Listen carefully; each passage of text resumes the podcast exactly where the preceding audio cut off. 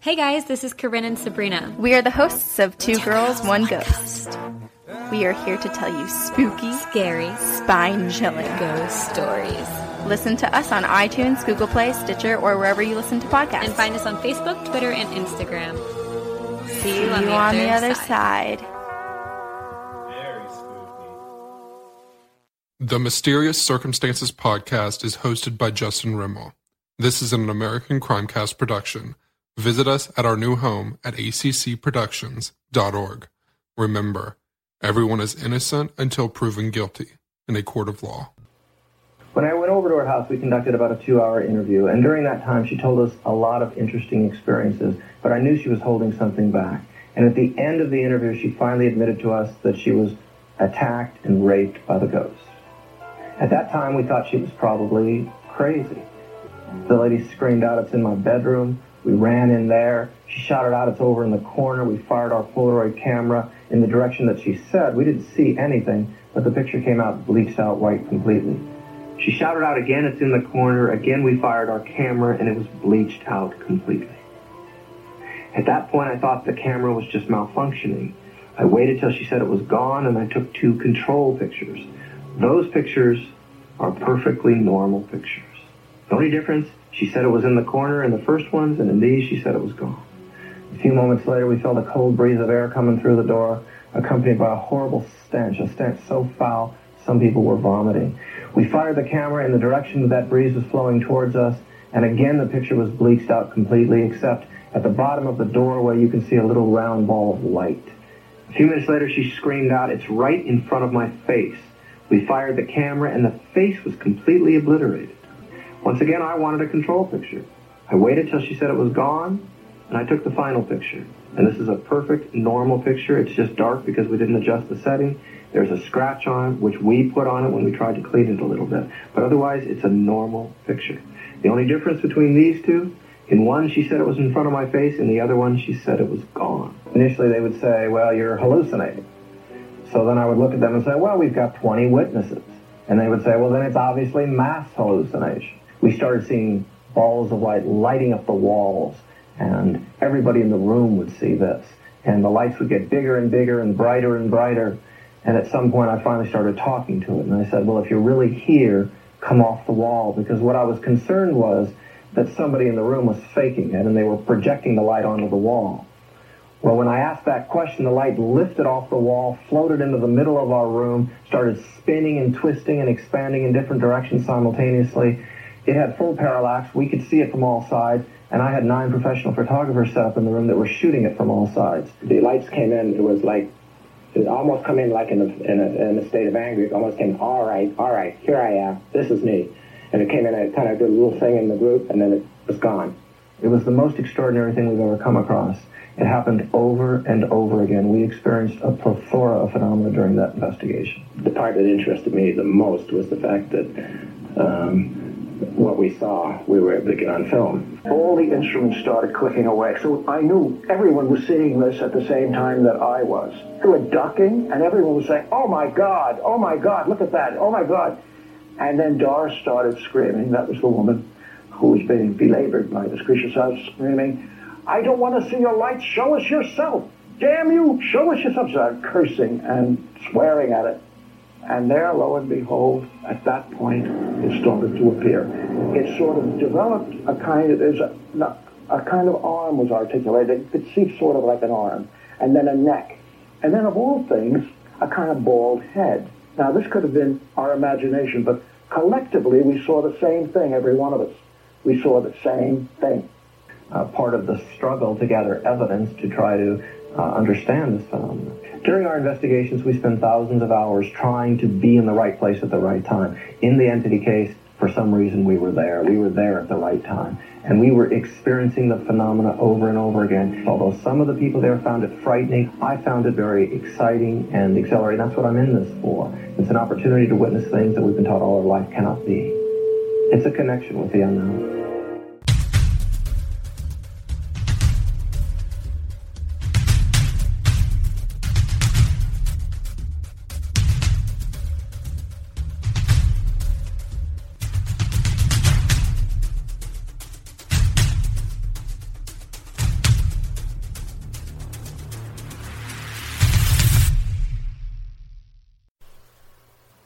Welcome to Mysterious Circumstances. I am Justin, and I have my very first in house guest today, Savannah, who is the wife of my co reviewer, Boone. Hey. Hey! This is pretty fun, though. I mean, this is the first time I've actually had somebody here recording with me, so It's weird. it's new for me. It's weird for me, too. So, Yeah. like, I can usually do whatever I want out of view of that camera, and I can't do that today, so. No, I will see everything. Pretty much, yeah. I'm glad you have a shirt on. Yeah, I do have shirt on, I have pants on, and even socks. Socks might come off though. I don't know. So, Savannah, tell us how you got into podcasts and all that good stuff. Well, it's your fault. It is. Um, ever since that ghost hunt we went on, I dove headfirst. I binge listened to your podcast and then started branching out into true crime and other paranormal, pretty much anything to make me think during the mundane Mhm. workday. Agreed. Before I go to play this recording, I actually just played a promo for Two Girls, One Ghost, which is uh, a podcast that I enjoy quite a bit. And if you haven't subscribed to it, you should definitely check it out. And I chose to put it at the beginning of a paranormal episode since we're gearing up for Halloween. Sweet. I'll have to check that one out. Oh, you should, yeah. Uh, what are you going to be for Halloween, Savannah? Myself, that's scary enough. Just ask my husband. Touche. That's good. I guess we're going to be talking about the uh, the haunting of Doris Bither.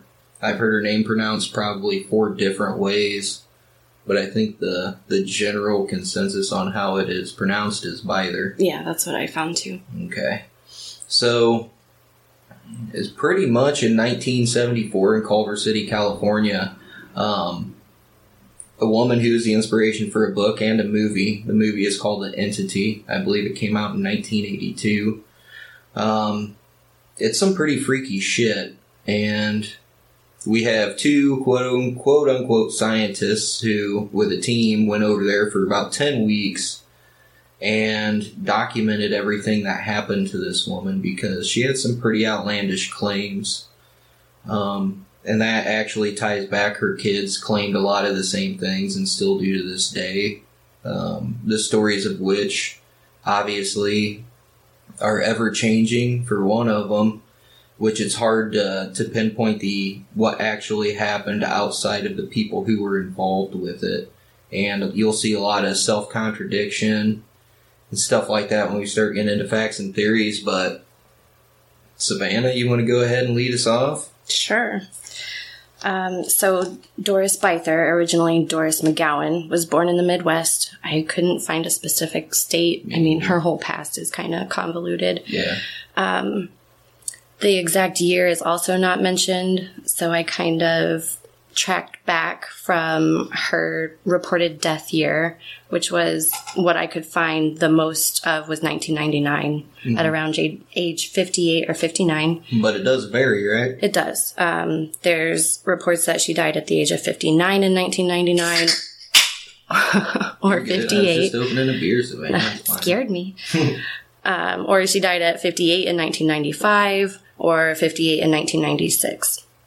So basically, backtracking from that point, um, I think her year of death was 1999 and her birth year would have been about 1941 or 42.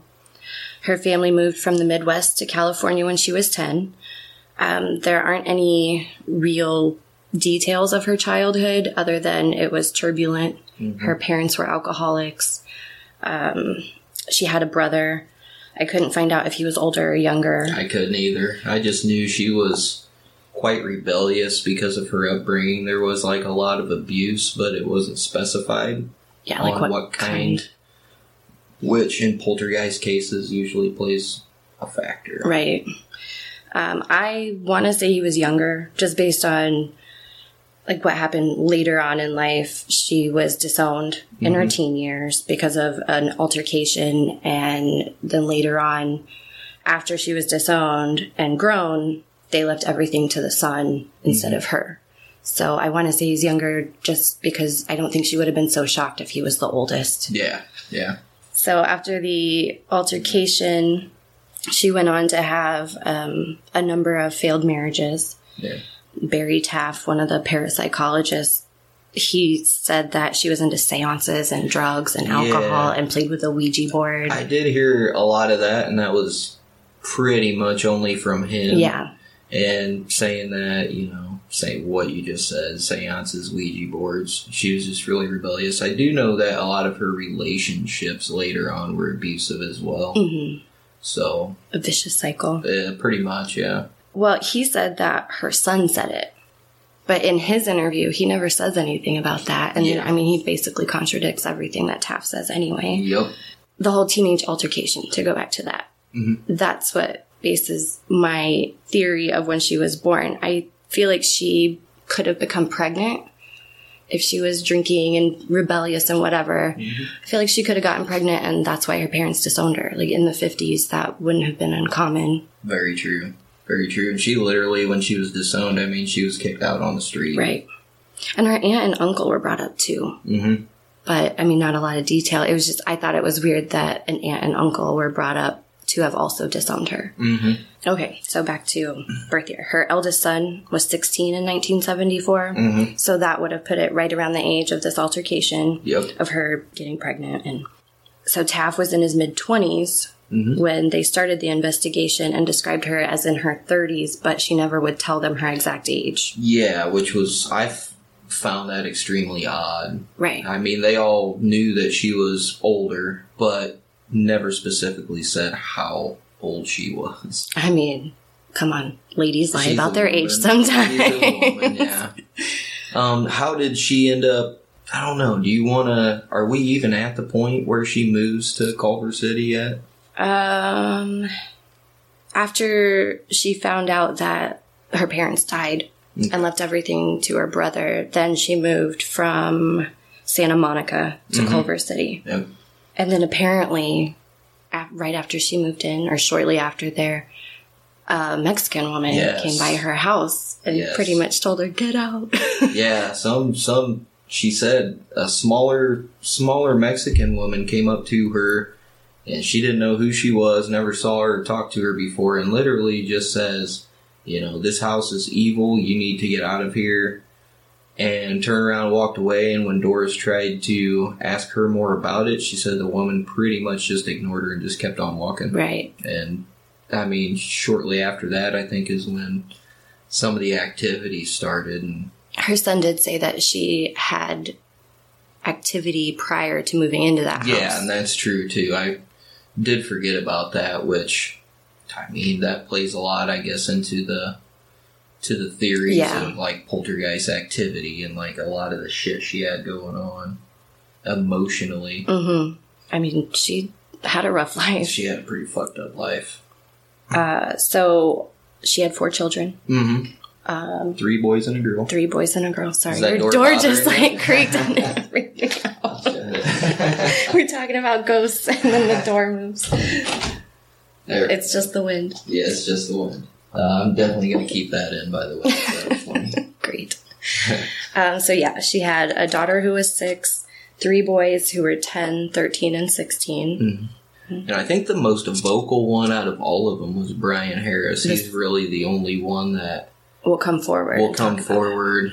Um, I did read a couple things about the two other boys and the daughter. Very, very, very lightly talking about it, but would never really come out and like say anything. Right. They would just pretty much admit, yeah, that was my mom. Yeah, this weird shit happened. But that was like about it. Brian Harris did like full on interview. Mhm. With, Well, but he changed his name.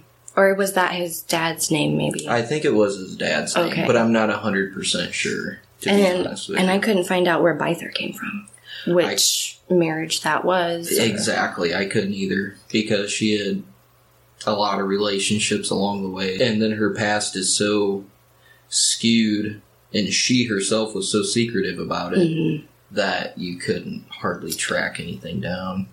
She should have worked for the CIA. She should have. she should have. Uh, Barry Taff has consulted the CIA. Has he? I didn't see that. Yeah, he's uh, done work for the NSA, the CIA, um, pretty much every government agency that there is Oh, now. I, I did see that he mentioned a lot of those, but Well, I didn't know and- that he worked with them. this is he consulted him. He was a consultant. Now he never goes into detail about what the cons- you know what he consulted them on, and you only find this information on his website. Interesting. So it's Take that as you you, can will. take that as you will, Yeah. because as we'll come to find, Barry Taff loves himself a lot. a bit. yeah. But yeah, I think it was after they moved to Culver City and they started having like the paranormal shit started escalating quite a bit. Right, and then the children started experiencing Yeah, it too. And the children started experiencing it. Um, I believe that's when Doris was in the bookstore Yes. and she overhears Barry Taff and what's his name? Kerry Kerry Gaynor. Kerry Gaynor, who are pretty much paranormal researchers. And what it is is Barry Taff worked for the now disbanded Department of Parapsychology at UCLA. I think it was from 68 to 79 or 69 to 78. I have it somewhere Yeah, in all of was- these pages and pages of notes. Yeah, that is a fucking lot, by the way. it's like a small novel here. It's quite amazing. Hey, I had to come prepared. Your listeners expect research. That's very true. That's very true. But um, Barry Taff is has a doctorate in psychophysiology, and it sounds so fucking made up. But what it is is it's basically physiology and psychology rolled into one. And like me and you were talking earlier, it's like you know, psychology is the study of like why you're scared of water, why you have a fear of spiders or something like that. Where psychophysiology is more of how those fears affect your brain and how they affect you physically. So he had a doctorate in that, and he also had a minor in was it biomedical engineering um, from UCLA as well. So I mean, he was no dummy, but the fact that he bases his whole knowledge on paranormal from a department that didn't last very long Right. at a college. Well, and he doesn't even claim to think it's paranormal. Exactly. But he worked in that field for so fucking long. It was unreal. And um, Kerry Kerry Gaynor, I really couldn't find too much on him, neither. like personally. Um, he was he definitely was the main person who documented everything there. But basically, she overhears them talking in a bookstore and confronts them, saying, "Hey, my house is haunted." and this was, I believe, early August of set 1974. Yeah. And you said by August 22nd, they were going to the house um, to start researching, uh, to start trying to document all this activity and find out what's going on. But, I mean, when they first got to the house, it was in a lot of disarray. You know, the Barry Taff goes and says the house was condemned twice. Which Brian Harris says is bullshit. Brian Harris said that it was bullshit. And in all honesty, I did find that the one of the times that Barry Taff claims that the house was condemned to the point where the family had to move out, um, that was not the case. It was the homeowner because they rented Yes. rented. Um, the homeowner had sold the house, is Yep. what it is. So they had to move out. I found that too. yeah. So I think he was just playing into that narrative of he just makes her seem like this horrible alcoholic Yeah. and just like a terrible home and all these kids are angry all the time because their Mhm. mom's drinking. and they're listening to fucking Black Sabbath. yeah. And Uriah Heep. Yeah, Barry Taff at one point blamed a lot of the shit that was going on on the kids listening to Black Sabbath albums. Like many, many more homes would have been haunted in that, in the seventies if that was the case.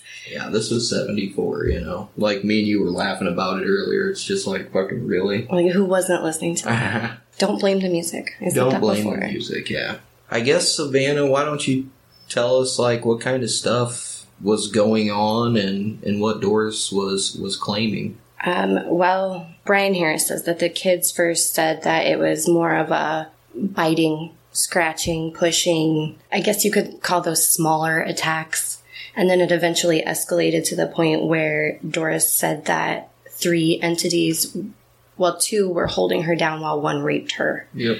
And she had bruises on her thighs, arms. I mean, basically any evidence of a physical assault. She, she just couldn't see what was doing it. Yes. And again, Barry Taff goes into this saying he does not believe that it is spectrophilia. Yeah, and spectrophilia is is the term given for spectral rape, pretty or much. sex with a And, specter. uh, yeah, like an entity of sorts, I right. suppose. Yeah. Like, wouldn't that be what like a succubus and incubus is? That was my much? thought. Yeah, there's comments about that on his Oh, website sure. too. Yeah, yeah. We'll read some of those comments because It's Like, interesting. It's very interesting, and I'm not I'm not trying to bash old Barry Taff here, but he's very one sided. He's very he he states on his website that the data has to lead you to your theory. hmm but in everything he's written and his interviews, he had his theory, and then he tried to make the data back that up. Yes, that is exactly what he did. And then on the other hand, I mean, you have these two guys that are working together, Kerry and Barry. yeah, and uh, this is just so everybody knows, Kerry is a guy, and he was very adamant about documenting everything he had. And I mean, when she would get attacked, there would be bruises that would appear, like on her inner thighs, in her arms, And things you would see with a rape victim. with a rape victim. It was very, very intriguing, to be honest with you. And And I mean, her children witnessed this stuff happening. They saw her being thrown ar- Yeah. acro- around the room. Uh, her oldest son got thrown across the room. yep, And that's, I mean, that's in the movie too. But it actually, I mean, Brian backs that up in his interview. yep. Did you watch the movie? I did. Is it good?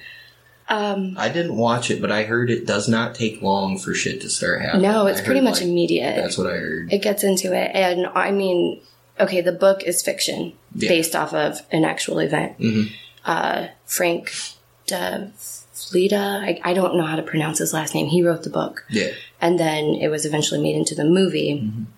and it's highly dramatized there's a lot of stuff that did not happen and even brian's like you know like some of this is bullshit but he oh what's her name that played doris i can't remember her name Oh, it's um. I have it like Oh in these God. notes too. He says she say Barbara Hershey. Yes, Barbara Hershey. Okay. He says she did such a good job. He felt like he was back Yeah. there. Like that's what his mom experienced, Mhm. and that's what they experienced. Other than like the later stuff with Barry and Kerry. Yeah. Yeah, and when I posted about us doing this episode in the group, a lot of people are like, "That movie fucking scared the shit out of me. It's it's very graphic. Is it? Um, yeah, Boone fell asleep Hmm. when I was watching it. He didn't wake up until there were some explosions and stuff. But Of course. I was just sitting there, like on the edge of the couch, like, holy shit, what is this? Like, what is happening? No, yeah. So, I guess some of the stuff that was documented, which it's really weird because, like you had touched base on quite a bit, was the fact that there's no video or audio documentation. Right. Even though they had like 30 people, a Yeah. big crew. That's the thing. Barry Taff claims that there wasn't that many people. And you can tell by probably the most famous photograph of it, there's a group of people there. hmm Like you can see at least like eight or nine people Oh, yeah. in a circle around Doris Bither as these orbs are just circling around her, and one of them's going in an arc above her head. And they've had so many people try to, you know, say this photograph is fake, but the dimension, it's dimensional. Right. The um, analysis of it, they had a professional analyze it, and Mm-hmm. the light should have bent on the corner. on the corner. There's a that picture is actually cropped down. There's 2 Mhm. orbs in that picture, and like the most famous one is cropped out, but the second orb off to like if you're looking at it, it's on the left side of it. That one is probably most notable from what the expert said, and I don't have his name, but because that one had no bend to it and it had like a tail, he said that really they should have used that one for their quote unquote proof. Yeah. But at the end of the day, they tried debunking it, and Kerry Gaynor was the first one to try to debunk it by reflection. They mm-hmm. were reflecting off of every single thing that they could in the room, and they could not debunk it. So what they do is they take out their Polaroid, and Doris is pointing to corners of the room where the entity is, and is saying it's over there. So Kerry would snap a Polaroid of it when it came out, it would be all white, just all white.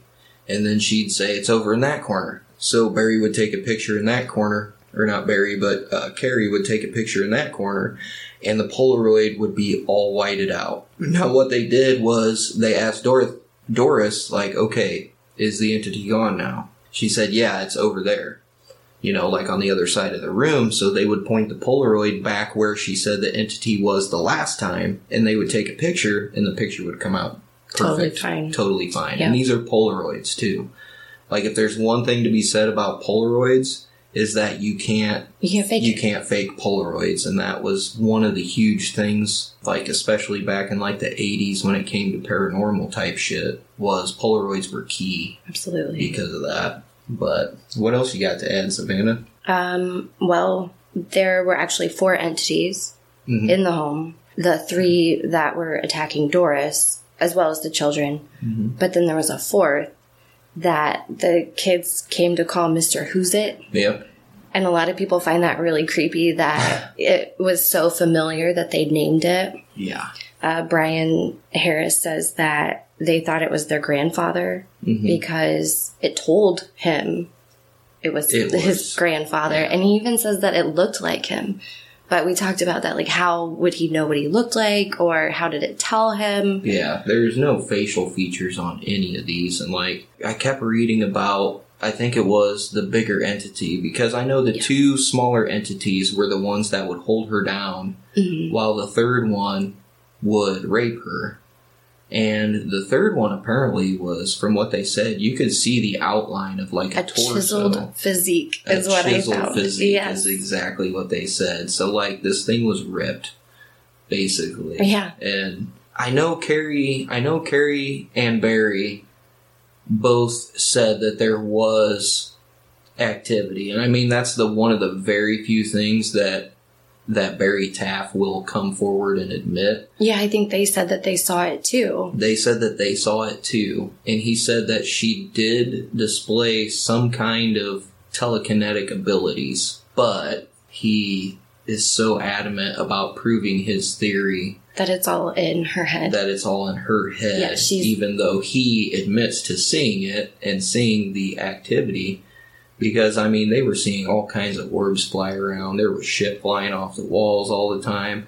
She would physically get beat, hmm just Slapped around. slapped around, and I mean, like I said, physically raped, and you know, she would report to the paranormal research group about what would happen, and there would be, like we had said, bruises consistent with a rape victim.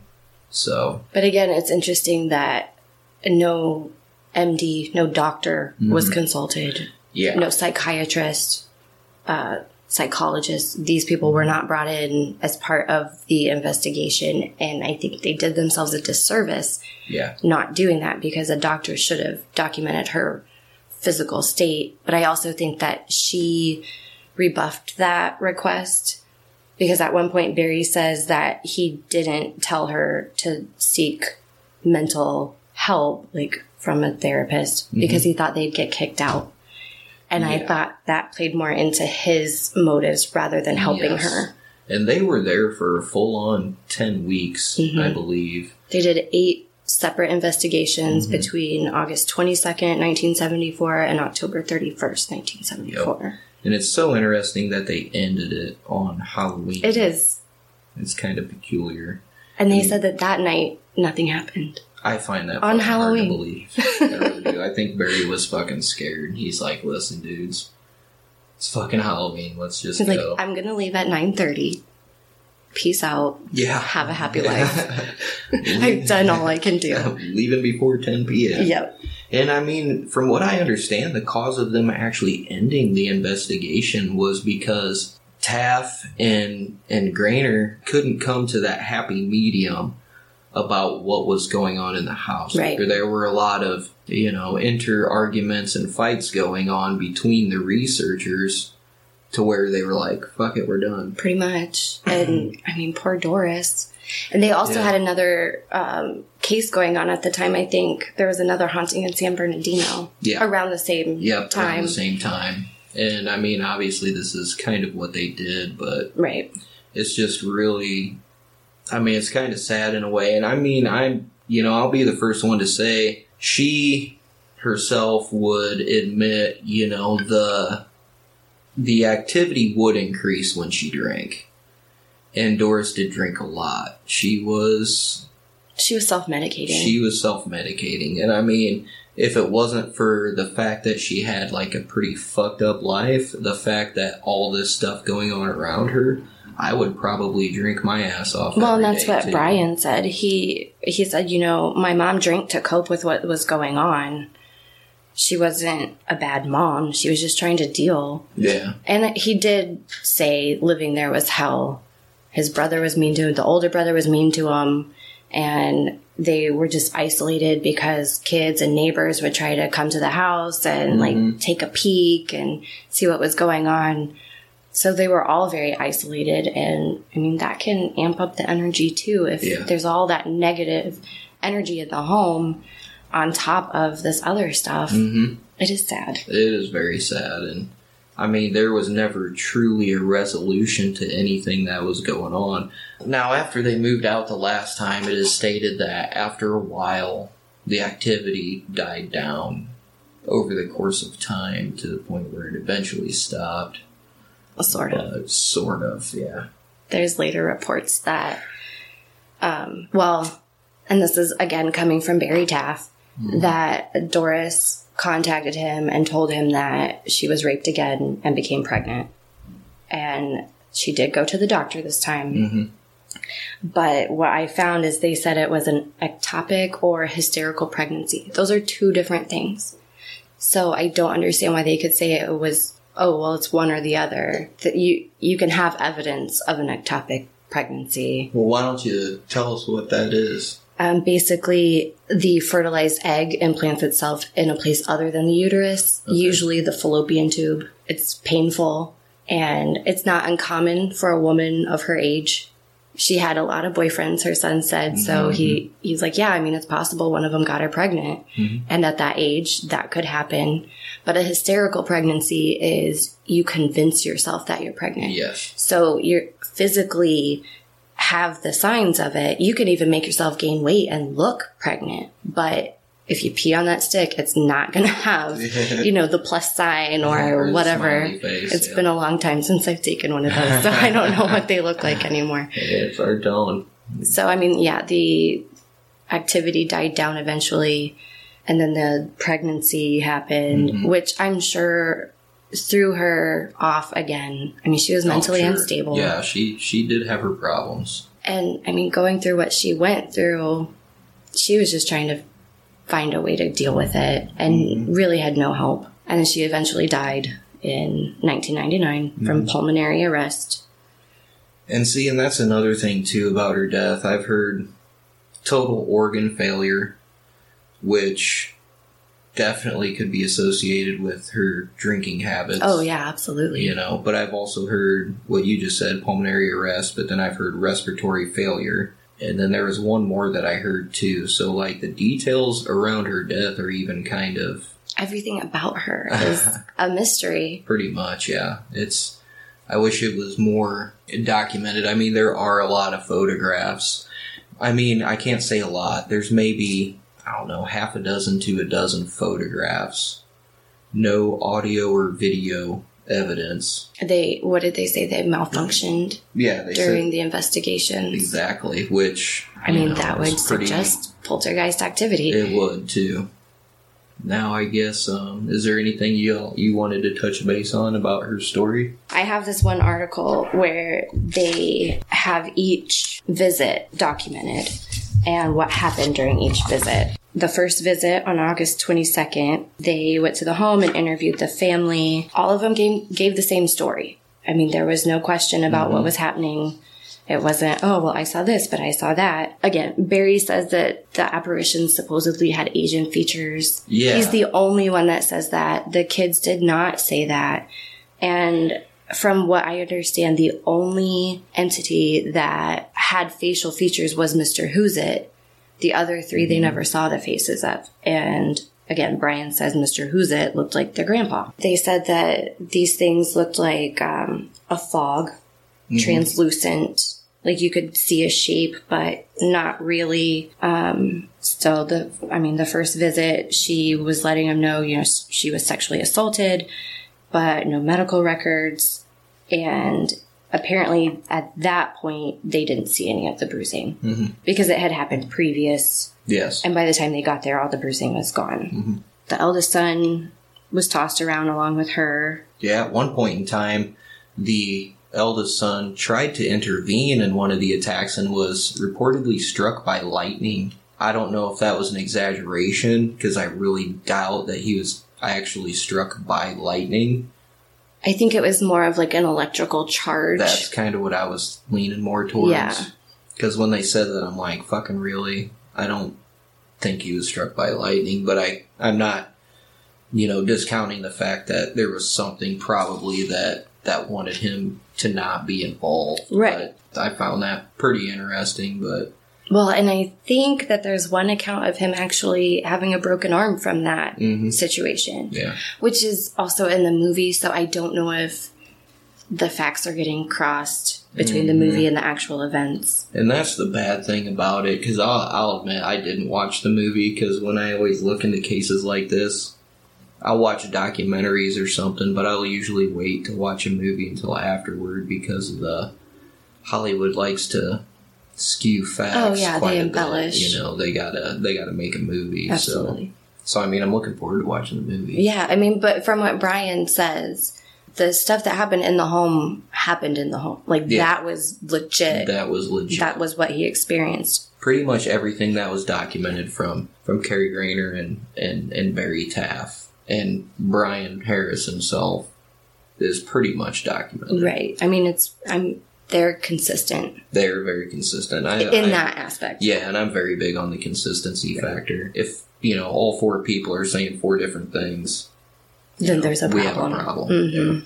So after the initial visit, you know, they interviewed and whatnot, and then they left. And I don't know the date of the second visit. Honestly, the only dates I could find was the stop, the starting point and the stopping point. So at some point, second visit, they come in with cameras and they say that they notice cold spots and a rotting smell and a feeling of pressure in the inner ear. Um, I, I know. I know. Kerry himself said the the smell was so overwhelming. Mhm. It was just basically smelled like death. Yeah. and I mean, it, I don't think at any point it doesn't matter how bad your your living situation is, because Barry accounts that to well, I mean, the house was condemned, it was fucking a mess, there was shit everywhere, you know, all this other stuff, and that's just not true. No. I mean, I don't doubt that it was messy. There's four kids in there. Exactly. But the smell of death? Yeah, which is like overwhelming, is pretty a pretty bold statement. Right. So I guess they didn't take any measurements as far as temperature, which I feel like that's odd. Why would they not bring that equipment with them? Kind of- Especially after the first visit. Why not bring all the equipment that you can? Nothing to measure air pressure, anything like that. Mm-hmm. And then they say the stench is obviously consistent with the destitute circumstances of the family. Like, like you don't Mm-hmm. I smell don't- death in a dirty house. No, you don't. I have two boys. I mean, they stink, but they don't smell like death. Exactly.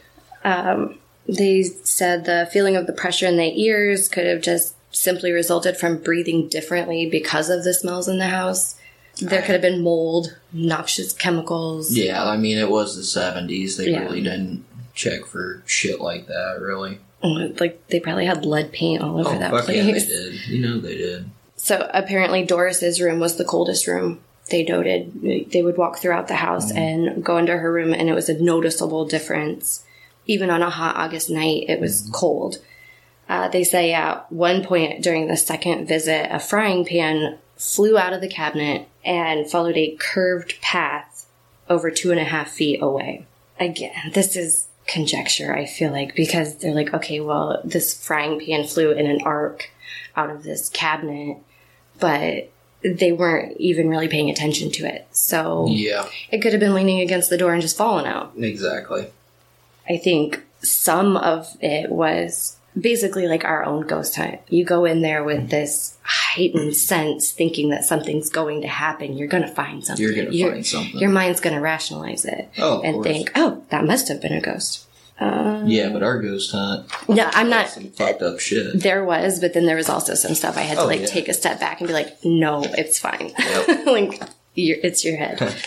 uh, apparently, there was a psychic that came in Oh, really? during the second visit. Her name was Candy, and she said that she felt a presence in the bedroom, and that's when Taff rushed in to take the Polaroids and you know the bleached out Polaroids. Um, and I think it was her and Doris together. You know, like the psychic is saying, "Oh, I feel a presence," and Doris is like, "Oh, I see it.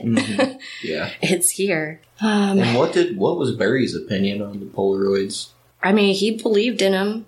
He He couldn't. he couldn't dispute them. No, No, mean, because him there. and Kerry both took the damn Polaroids, and I mean, you can't dispute that shit. I mean, this specific article is coming from a skeptic sk- standpoint, and the guy's like, "Oh, well, the film could have been bent inside the camera, this and that." Like, I don't think a bent piece of film would have caused a Yeah. bleached out. And you have ten pictures and a Polaroid film, and when you're taking one right after another, after she says an entity is there, and then one's not, Mhm. one's bleached out, one's perfectly fine. And if it was overexposure, they all would have been ruined, Yep. not just some, and then some weren't. So then on the third visit, they did bring a professional photographer who did not obtain any photographic evidence. Yep. It could have been a hoax. It could have been headlights coming from outside causing the orbs. Uh, they did eventually on the third visit. Barry notes that they had an attractive female photographer. I'm not sure why that's important, but he states it that way. Okay. And when they dropped her off after the investigation, she became really sick and started vomiting. And I guess maybe his thought was she's attractive, so maybe this rapist ghost is going after her as well. to be honest with you, yeah. I mean, I I think that would probably be like the only legit reason he would bring it up was because she was bait. But that goes against everything that he says about this case Oh, I being know. Doris's telekinesis. And that's the joy of Barry Taff. Exactly. All of the discrepancies. I mean, basically, the rest of the visits were they had a seance, nothing happened. Nothing happened. Um, the lights. I mean, Mhm. that's when they got the orbs over Doris, and and again, like a lot of this is just analysis of each one. And I know that you tell people to Google it, but if they want to know what it is, it's the entity case reviewed from barenormality.wordpress.com yeah. and it's a i mean it's several pages of describing each investigation and an- analyzing their thoughts on it but a lot of it is a lot of people in this house there's negative energy and basically they're taunting it they're ra- mm-hmm. amping up the energy to try to get something to happen and then they leave and then it's like okay see you bye Yeah. we didn't come to a conclusion so deal with it pretty much how they dealt that card to her. Yeah. So then, you know, the final visit on Halloween, nothing happened. I mean, there's in this article, there's literally two sentences that it took place on Halloween, and it was less remarkable than the previous one. Moving forward, like me and you had stated, there's not too many facts that we can really go forth with. I guess most of our facts are based around Barry Taff. I guess Mhm. you could say. So And Brian. and Brian. Now, Javier Ortega is, I don't know if he's finished the book yet. He's been writing it for 10 fucking years or something like that. Last I saw, it was close to being completed, but that was in 2013, and I haven't seen anything since. Neither have I. And he's got a site to where, you know, people comment quite often on, hey, you know, is this freaking book done yet? But Brian Harris did an extens- extensive interview with him, and it really aggravates the shit out of me because Brian contradicts himself so many times in the interview. And it's said that he's a chip off the old block. Apparently, he's also an alcoholic, and and has problems and apparently you know and i can't say that damages his credibility but it kind of does it does to an extent. yeah and i don't i wouldn't say so much the alcoholism does but the fact that he does contradict himself so many times that it brings into question well how much of this is true how much of this is fabricated but he's the only one that's ever really came forward and has been open about talking about it. I don't even think his siblings really get along with him that well, I highly doubt from it what I've heard. because he's probably the vocal one, and they Mhm. don't want to bring that stuff up anymore. yep, And I couldn't even find their names. I couldn't either. I tried looking so hard. So good for them. They've covered their tracks. They have covered their tracks very well, and to be honest with you, they fucking hard telling if they change their names too. You know what I mean? So it's We don't know who their dads are, so No. we can't find last names. No. But Barry Taff, like I said, he has a doctorate in psychophysiology, and then he had a minor in biomedical engineering. And like I said, of all people, he should have been able to be the one to figure out what was going on and to help her. Because, and that's what he always says. He is the one who says, We made the mistake of not having a psychologist. We made the mistake of not having an MD. Well, with his doctorate, that would pretty much classify him in the, in the psychology field, you know, to a certain extent. But he's cherry picks Yes, absolutely. a lot of shit. And did you want to touch base on some of that stuff, Savannah? On what he cherry picks? Mm. Oh, yeah. He Tear him apart. His theory is that what we consider paranormal or ghosts is actually stemming from alive people.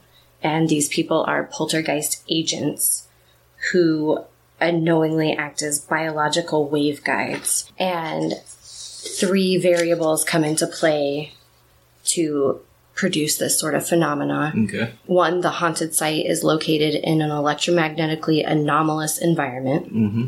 The poltergeist agent is usually prone to seizures or epileptic, Yes.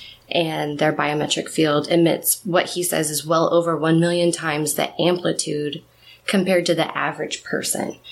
And how does he know that? And that's kind of was my whole thing when I read that too. I was sitting there reading his whole assessment of the situation, and I was like, "This guy, it sounds like a bunch of fucking made up shit." Right? Pretty much. He just threw in a bunch of big words Pretty much, yeah. and then tried to make the situation fit what he thought it was. Yes, because the seizure aspect, there have been, and he said he regrets not having, I guess you could say, the right people there to assess the situation to where they could significantly study the connection between epileptics and poltergeist activity, I guess is the phrase I'm looking for. Yeah.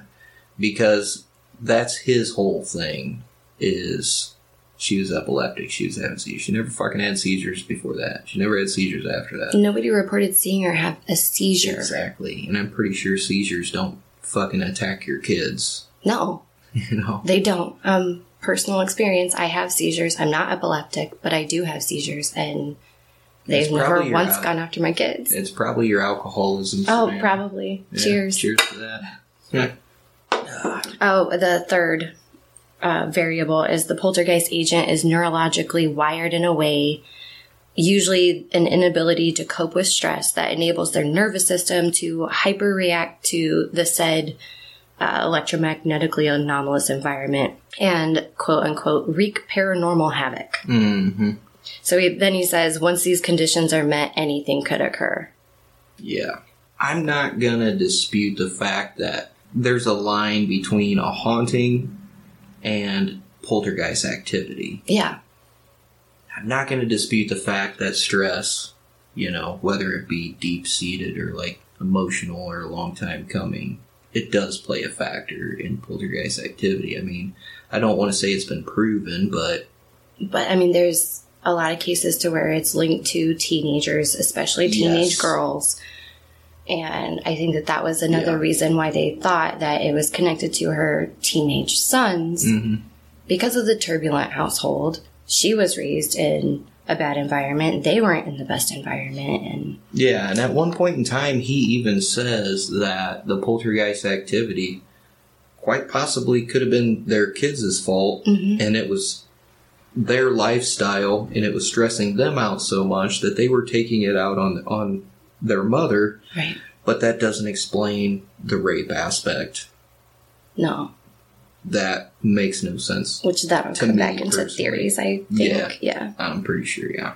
Um, as far as facts go, I mean, he has his his three variables Yeah. of, the, of what could have occurred. I mean, really, the only facts are, you know, she had a rough childhood. Yeah. Um, she's self medicated, hmm and shit happened to her. A lot of fucking weird shit Yeah. that still in all honesty very you know we bring him up a lot in this episode because he's pretty much the loudest voice for this case Mhm. unfortunately but he has a very biased opinion He does. and Kerry was the one who was doing most of the documentation. He was the one who was taking the, a lot of the pictures. He was the one who was trying to figure out if this was a poltergeist activity, why was it happening?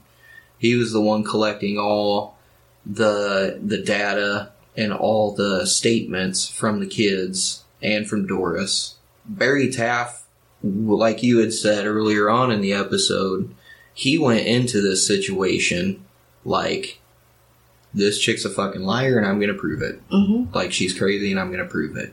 He, you know, you can go into shit with a skeptic, but as a skeptic, but you gotta keep an open mind. I mean, that's the scientific method. If he's supposedly Yeah. a scientist, he should be hypothesizing, collecting data, and then forming a theory, not having a theory and then finding data to support that theory. Exactly. And I mean, you can talk all day about a about a fucking doctorate and working in a department that is disbanded that no longer exists. Mhm. And that's the thing that I don't get about Barry as well is he's so quick to throw everything out the window, but yet he worked in the para parapsychology department of UCLA for like 10 years. Yeah. And it's like, I understand as a skeptic, I guess, why he would want to be in that department. Because he would want to, for one of two reasons. Either he would want to broaden his horizons and want to find proof or evidence, or he was just being a condescending asshole and going in there like, yeah, this is wrong. I can prove this wrong. But like, it's all opinionated It is. it's so opinionated because he wants proof that all the shit's going on. Well, I want him to prove his side other than just saying a bunch of big fucking words and just throwing everything out the window, you know? But I, I think that that's his MO, so to speak. He has this arrogance about him. He does have these degrees and thousands of investigations Yeah. under his belt. And it just comes off like he's smarter than everybody. Pretty and much. he has this one theory behind what we call paranormal activity. And he is so determined to prove that he is right that he will not open himself up to think that anything else could be possible. Mhm. That's pretty fucking much exactly right. He's not open to anything else because he's so, I don't want to say stubborn, but he doesn't. It's like a lot of people that contact me about theories about cases that I've done. It's like, well, what's, what's you know, what's your theory on on this, or even cases that I haven't done. You know, it's like, what's your theory on this, and I'll say my theory, and it'll be a, well, I don't agree with that. That's not probably how it happened, and it's like, well, that's the joy of a theory. Like they're all right until they're proven wrong. Right. And with paranormal or poltergeist activity, it's really hard to prove anything wrong. You know, and I think it's just a lot of stuff that humans cannot perceive yet. pretty much, yeah. I mean, some can. I mean, and Barry even said he openly admitted that she did display some kind of telekinetic powers. I guess you could say powers is a pretty tough Uh, word. but- Ability. ability, yeah. Yeah. Because he couldn't even explain a lot of the shit that he saw. But then he, he'll 180 it and say, well, you know, she was, you know, manifesting all this shit, and which is exactly what poltergeist activity It is. You know what I mean? It's not, it's not an outside entity coming in to fuck with you. It is, the mind is a very powerful thing, basically. It's your mind Right. pretty much like manifesting and you know making all this shit happen. And I've told you before, we don't know anything about what the human brain is capable of. Oh fuck no! I We mean, the human only uses ten percent of their Right. brain. I mean, there's so much more that needs to be learned. So who is any one person to say that it's this or it's that yep. until we can scientifically study it hmm and gather hard evidence? Yeah. I don't think it's right for somebody to come in and state this is the issue hmm and then just leave. Yeah, and for somebody in Barry Taff's field, you would think that 10 weeks doing research at a location of poltergeist activity with another guy and kids around, they had psychic, they had a team Mm-hmm. there. You would think that one of these motherfuckers would have thought, maybe we should get some kind of medical doctor. Maybe we should get, you know, somebody, another psychologist or sociologist other than Barry Taff. Right. But at the end of the day, I think he was the one who was pretty much in charge of this whole thing. And if he would have had another person in his field of his stature that would disagree with him, Maybe That. there could have been some sort of that would have probably Yeah. not worked out for the best for Barry. Well, so I think, but then we might have more information. uh, yeah, and that's very true. And that's you know, But I mean, bothers me nobody comes up to dispute him. Nobody, other than Brian Harris, nobody comes forward mhm. to call out his bullshit. and that's the thing. And I think that's why he left himself there alone, being the only person in that field, and didn't call any other kind of doctors whatsoever, because that would give him, that would give his, he would be the only voice saying this is what happened, this is the correct theory, because there's nobody else there to dispute it. Now, Kerry Gaynor, though, he'll go on fucking record a hundred times over and be like, you know, this shit happened. We've seen things there that we have never seen before. We have photographic evidence, which I will post pictures because the one picture of her sitting in the bed with that arc over her Mm-hmm. is so fucking cool. And you can, they've had it analyzed so many times and it's not, it's not faked. It's not a reflection because there is no bend right there in the corner. Right. It's dimensional. You know, what he reported and what the kids reported are just, you know, even though I wish, I wish the other three kids would come forward and say something to be perfectly honest with you. Yeah. Well, and I was hoping that book would come out, but I don't think it ever is going to. At this point, I really don't think it is either. Because supposedly he did interview the other siblings as well. Supposedly, yeah. And I don't know what the fuck he's waiting on, to be perfectly honest. I don't know. I couldn't find any more information on it on his own website. Nope. It's just been kind of radio silence for a few years. Yep. So, I guess um, let's touch on. Do you want to read a couple of these comments that that Barry Taff is, and I, you know, there's a reason we're centraling a lot of this around Barry Taff because, like I had mentioned, he's literally was one of the guys on the ground, and he is the one who has documented this the most and been the loudest about it.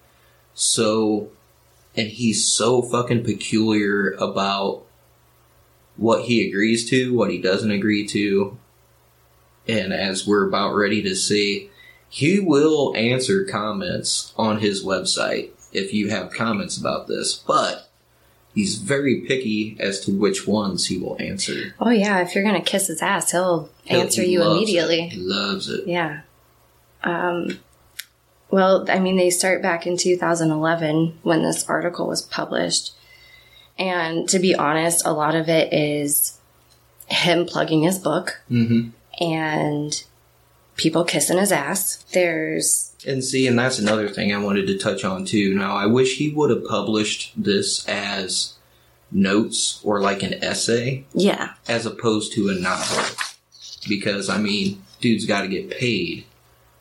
Well, But- that's his main concern. that's his main concern at this point. It would have been a lot more respectful, respectful. Like for me, I would have respected the research a lot more if it was not published in book form Right. Like maybe in a journal. in a journal or something Yeah. like that. Yeah. Um, okay, so I have one specific one highlighted from September 27th of 2013. And um, a person commented and said, Do you think it could have been an incubus? And we had talked about that prior to recording. And he said that the data strongly suggested that it was immense poltergeist outbreak as opposed to a discarnate entity attacking Doris. Uh, when the phenomena moves with the person, that indicates that it is not an incubus, but an RSPK situation, which is that those three variables of the psycho telekinesis. Um, but that's contradictory to me because isn't an incubus supposedly attached to a person? Technically, yeah. I think honestly it could go both ways. Okay. But another reason it's contradictory is because he's the one he comes forth and says, We don't have that much data. We don't have enough data to, you know, say that it did or didn't, you know. Well, and also he he says he doesn't believe in paranormal activity. It's all in like from the brain. Mm-hmm. So for him to acknowledge that an incubus might exist contradicts himself. Exactly. I have so many notes like all over these comments. I'm like, um, people are like pouring their hearts out with their stories, and he's just like, oh, thanks for the compliment, which is like their first line. Like, oh, I'm really interested in your book. I'm so glad that you do this type of research. And then they tell their problems. And he basically just says, thanks for the compliment. Mm-hmm. And then doesn't really offer any kind of analysis. Yeah. And again, he says there was no MD or psychiatrist. It was only in the book and the movie that that was portrayed.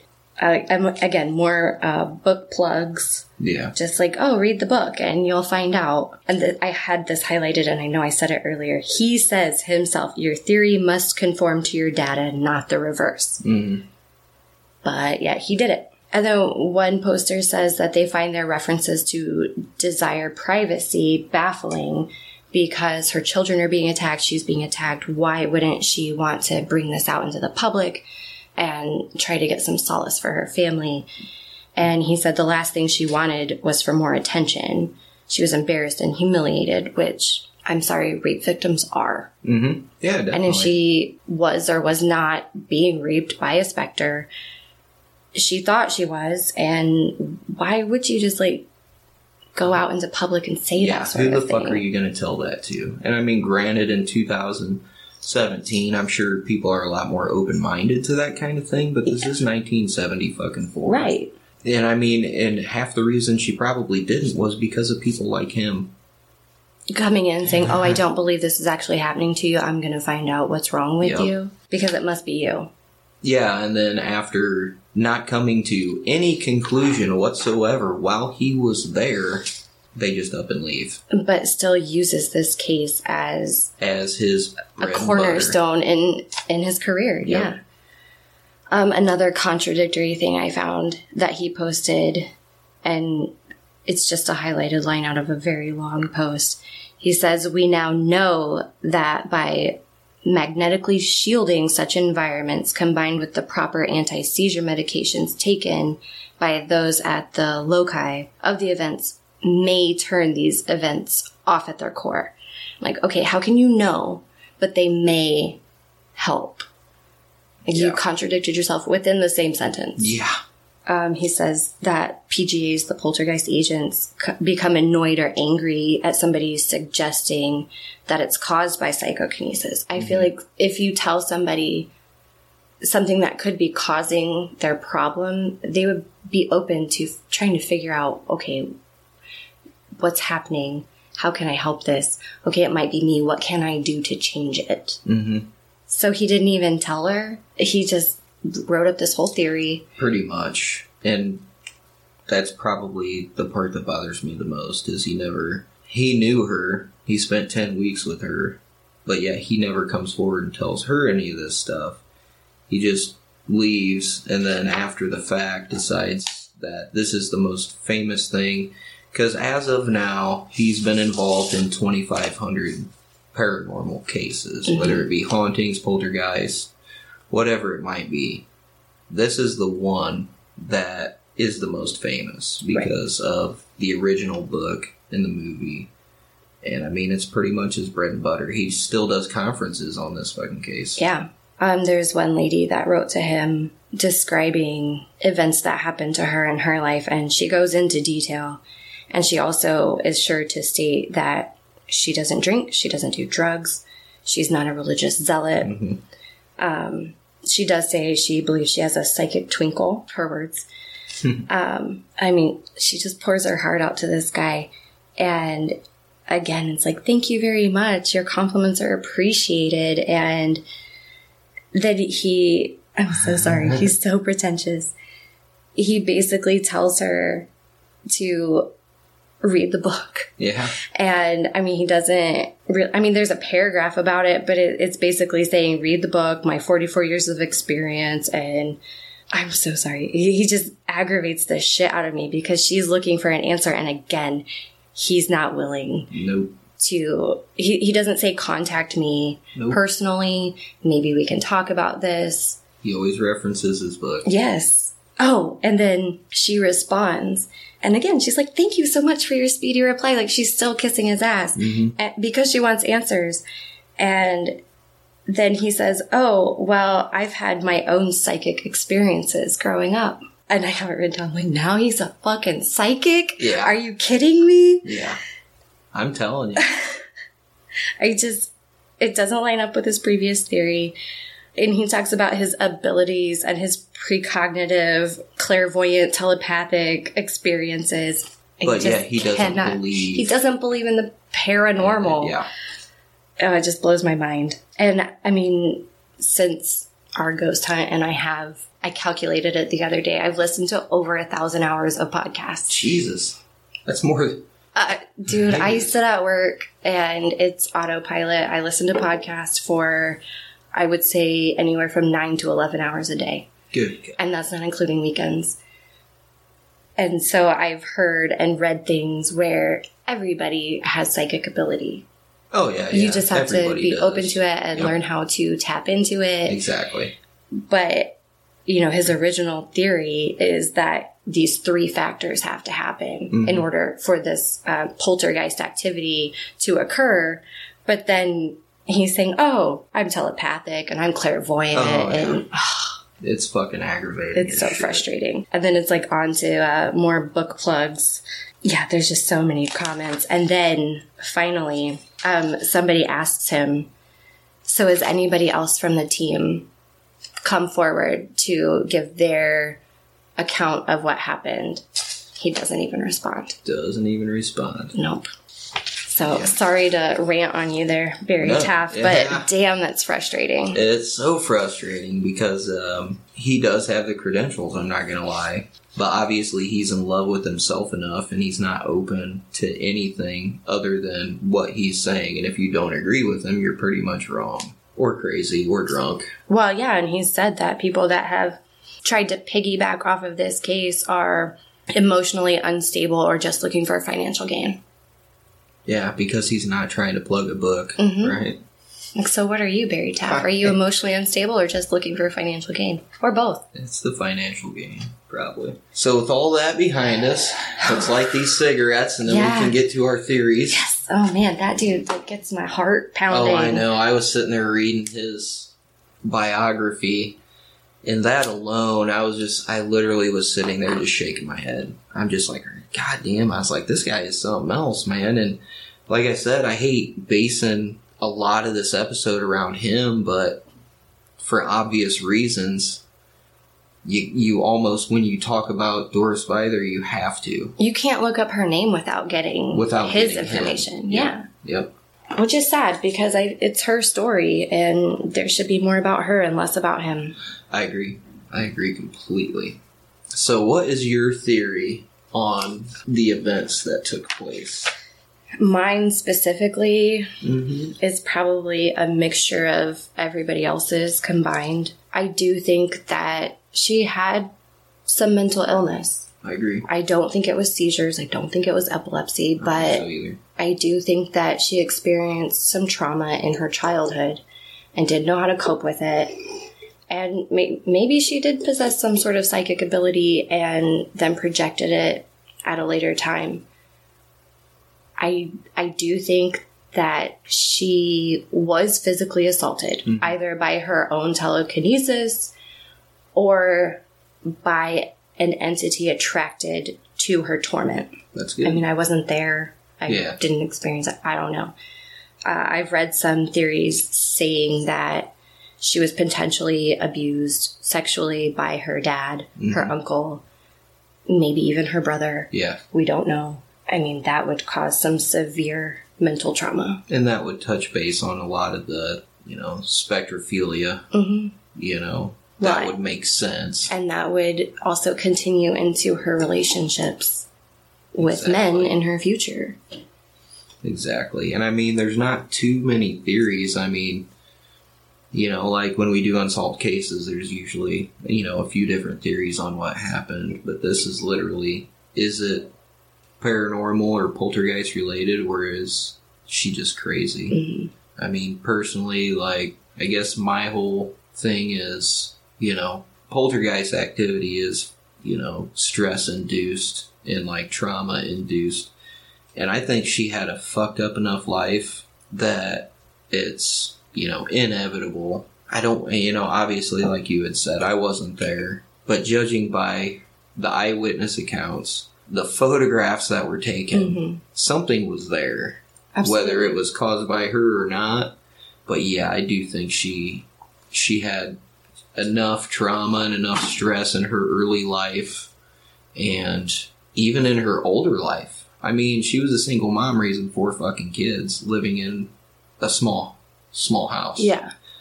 You can't fucking tell me that she wasn't fucking stressed 24/7. No, she was doing the best she could Yeah. in the situation she had. Mhm. And ah, man, she just went through hell. I do. I really I honestly feel for her because Oh, yeah. even after her passing, it pisses me off that one of the few people that she confided in, she didn't tell very many people about what was going on.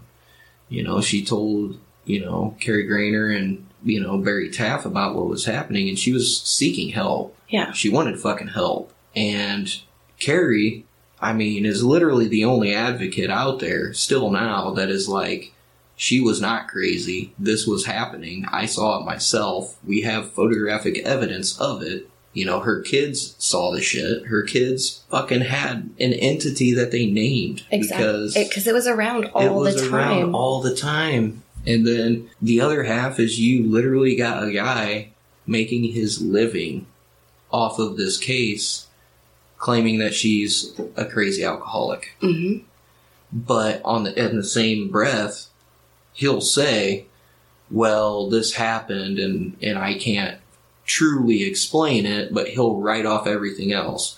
But when you bring to his attention, well, you said this, and you said that, and these photographs are real, he literally won't fucking answer. it. No. he cherry picks the shit He out of everything. He has a narrative. He wants to stick to it. And Mhm. he just won't respond to anybody that questions that narrative. Exactly. Exactly. So I don't know. In my opinion, I definitely believe there was some poltergeist activity. And, you know, judging by her background and her circumstances and her life, yeah, it's fucking definitely possible. But, I mean, I feel bad for her and her kids, Yeah. you know. But Well, and I had read a psychology study that children who are forced to grow up at a young age are mentally stuck in that age. Mhm. So the theory that poltergeist activity is connected to teenage girls specifically, puberty, yeah. it makes sense that if she's mentally stuck there, if she did in fact become pregnant when she was 16, Mhm. 15, 16, And then kicked out, yeah, I mean, disowned. exactly, just had to make it on her own, Yeah. then she would mentally be stuck in that age. hmm So, I mean, it's possible that possible. a poltergeist, that activity could be surrounding her because of her mental state. hmm I agree. But then, I mean, if she was playing with Ouija boards, it's possible that some sort of negative energy attached itself to her. It's very possible. Given what might have happened to her when she was younger, might explain the the rape aspect. I suppose. you That's know. how I feel about that's it. Like, personally how I feel too. I mean, the lack of information. Any yeah, any other like poltergeist activity that you hear about, it's you don't hear about that. Mm-mm. Well, and one of the articles on Javier's site, ghosttheory.com, mm-hmm. he, his fiance speculates that it's similar to the Bell Witch. Yes, and that. Did you listen to Astonishing Legends Part One and Two of that? Um, I didn't listen to Astonishing, Astonishing Legends, but I've I've heard several cases Oh, on the need Bell to. Witch. You really need to. That's my go-to podcast Okay, right there. I will and check they, that one out. They are so fucking good at research. It's unreal. And don't get me wrong, they're rich guys. They have a whole team of people to research for them. Must so be nice. I know. Uh, on that get me note, on that note, uh, donate to Justin's Patreon. Yeah, Patreon. Patreon, so I can. I have people who volunteer their time, and I'm very grateful for that. I am. I'm very picky about my research, so I do appreciate that. But so, uh, are you? You know, I'm just gonna say this: like when Savannah came in here, she was shaking. Oh, she yeah. was fucking scared shitless. It's, It's- not that bad, is No, it? I'm I'm a little better now. You're good After now. these three beers, I'm I'm better. yeah, it's not that bad. I'm easy to work with. See, told you. Told you. Everybody's always like, "Ooh, no, man." It's not that you're not easy to work with. It's just like I'm a listener and I'm in the group and I know what people expect, and it's, it's a tough crowd. It's a tough crowd, yeah. Everybody's a critic. Everybody in the group. But uh, they're also very supportive of you. Oh, yeah, yeah. Everybody has your back. Oh, yeah. I love it. So don't diss me, okay? I did my best. Well, so far, everybody's jealous that you're the first in house. In-house person. I posted that picture about half an hour ago. Everybody's like, "Oh, the hell she get to go there and do an episode?" I was like, "She lives a half an hour away." Plus, I kind of strong armed you into it. Yeah. I was just supposed I to do research, and then I was like, no, I need to talk about this. no, and I am totally fucking cool with that. Totally cool. It was a lot of fun. Yeah. Thank you so oh, much. no problem. No problem. I'm glad you you enjoyed me and Boone's uh, Oh, I loved it. review episode. He came home and he was like, Is it posted yet? and then we laid in bed and listened to it. And again, um, thank you both for stating that I am able to murder him and get rid of him. now I have that fear factor he'll never forget. Yeah, because you're capable now. But obviously, I'm the first suspect. you listen to nine or ten hours of podcasts a day. yeah, True crime related too. absolutely.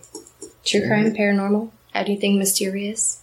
Yeah, that's right. That's why we love it. Mm-hmm. But anyway, thank you, Savannah, for joining me. I appreciate it. Had a good time. Me too. I'm glad you. you had fun, and I suppose I will see everybody else on the flip side.